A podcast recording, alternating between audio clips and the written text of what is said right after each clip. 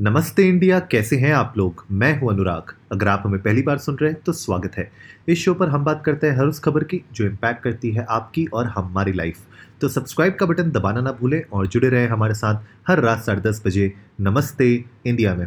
तो guys, unfortunately आज भी थोड़ा सा ट्रैवलिंग चल रही है, काम चल रहा है, शिवम भी थोड़ा सा बिजी हैं और मैं भी थोड़ा सा बाहर हूँ। इस चक्कर में आज भी आपको थोड़ा सा वो म्यूज़िक जो हमारा इनिशियल स्टार्टिंग में आप सुनते हैं और जिसको आपको बहुत पसंद है जो म्यूज़िक, वो आज आप नहीं सुन पाएंगे। लेकिन खैर, मैं आपके साथ हूँ और आज थोड़ी सी एक इंटरेस्टिंग टॉपिक पे बात करते हैं। इसके ऊपर हमने बीच में बात नहीं की थी डिटेल में, लेकिन अगर आपको पता होगा कि श्रीलंका करंटली एक इकोनॉमिक क्राइसिस के थ्रू जा रहा है and actually they have defaulted on the entire $51 billion का जो फॉरेन डेट था।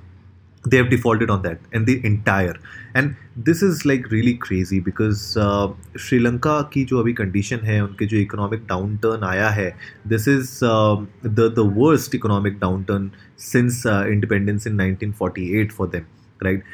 And because they have defaulted on this $51 billion का जो debt है, वो एक कंट्रीज़, कुछ एक ग्रुप ऑफ कंट्रीज़ हैं, क्लब कह सकते हैं, छोटा सा क्लब है जिसमें दे हैव एंटर्ड एंड उसके बारे में थोड़ा सा आज बात करते हैं। जो श्रीलंका का जो डिफ़ॉल्ट था, it was on all payments, जो उनका $51 बिलियन का डेट था, राइट। एंड फॉरेन एक्सचेंज के through they wanted to import some needed goods, जो बहुत इंपॉर्टेंट गुड्स थे उनको उसकी रिक्वायरमेंट थी, but they since they defaulted तो वो अभी बहुत मुश्किल हो रही है because they are not able to repay those debts, right.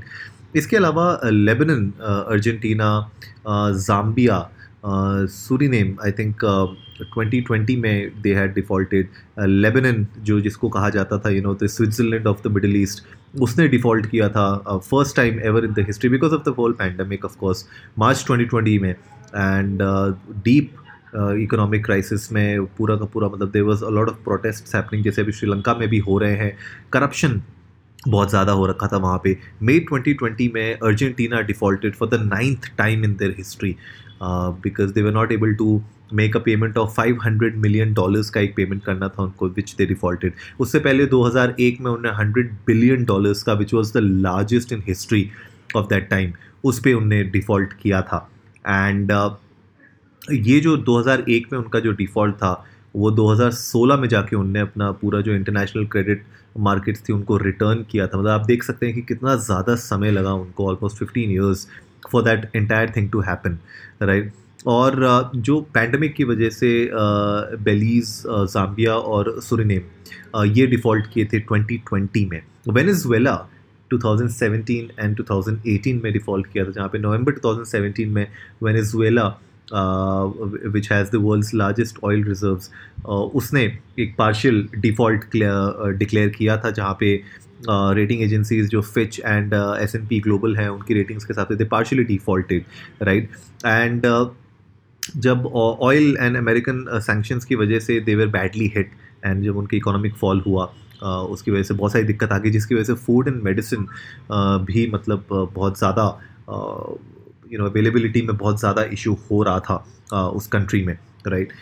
इसके अलावा ग्रीस की अगर मैं बात करूँ, 2015 में Greece they defaulted on a debt जो IMF के द्वारा बताया गया था। मेरे ख्याल से 2015 जून 30 की बात है ये। दे मिस्ड ऑन $1.5 बिलियन का, विच इज़ अप्रॉक्सीमेटली $1.7 बिलियन का रीपेमेंट जो उनको करना था। एंड उनने 2 ही हफ्ते बाद फिर they missed on another payment, second payment जो उनने IMF को करनी थी, विच वाज $456 मिलियन की, वो भी उनने डिफ़ॉल्ट कर दिया था। एंड इसके अलावा, मतलब ऐसे बहुत सारे आपको मिलेंगे जहाँ पे डिफ़ॉल्ट हुए। इक्वाडोर 2008 एंड 2020 में उनने किया था। रशिया ने भी इनफैक्ट डिफ़ॉल्ट किया है। और अभी जो करंट वॉर सिचुएशन है, मुझे नहीं लगता कि क्या वहाँ पे इकोनॉमिक सिचुएशन होने वाली है after whenever this war ends. लेकिन दिस शोज़ के there are so many countries in the world जहाँ पे जो डेट है that is so huge and international markets में इतनी डेट है कि a lot of these countries are defaulting. Mexico ने 1982 में डिफ़ॉल्ट किया था, मेरे ख्याल से $86 बिलियन का उनने किया था, जिसमें से $21 बिलियन ओ किया था इंटरेस्ट में उनने इनफैक्ट।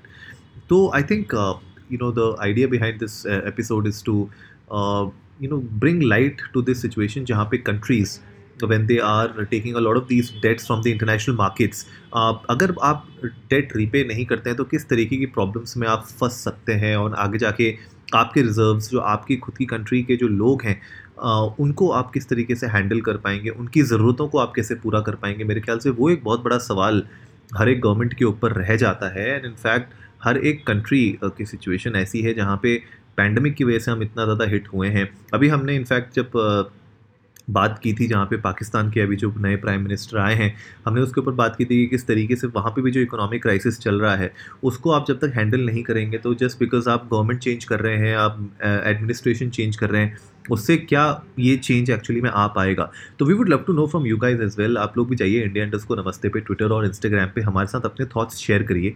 आप लोग बताइए कि डू यू थिंक कि ये जो इस तरीके से जो हम देख रहे हैं कि डिफ़ॉल्टर्स हो रही हैं कंट्रीज़ एंड ये पैंडमिक की वजह से इतना ज़्यादा जो केओस फैला है, इससे किस तरीके से बाहर उभरा जा सकता है। आई एम श्योर हमें जो लोग सुनते हैं बहुत सारे लोग एनालिस्ट्स होंगे एंड फाइनेंशियल एक्सपर्ट्स भी होंगे।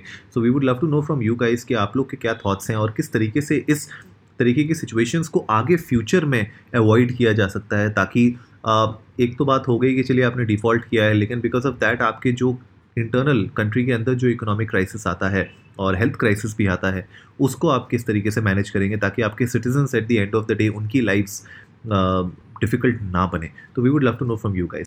तो उम्मीद है आज का एपिसोड आप लोगों को अच्छा लगा होगा। तो जल्दी से सब्सक्राइब का बटन दबाइए और जुड़िए हमारे साथ हर रात 10:30 बजे सुनने के लिए ऐसी ही कुछ इन्फॉर्मेटिव खबरें। तब तक के लिए नमस्ते इंडिया।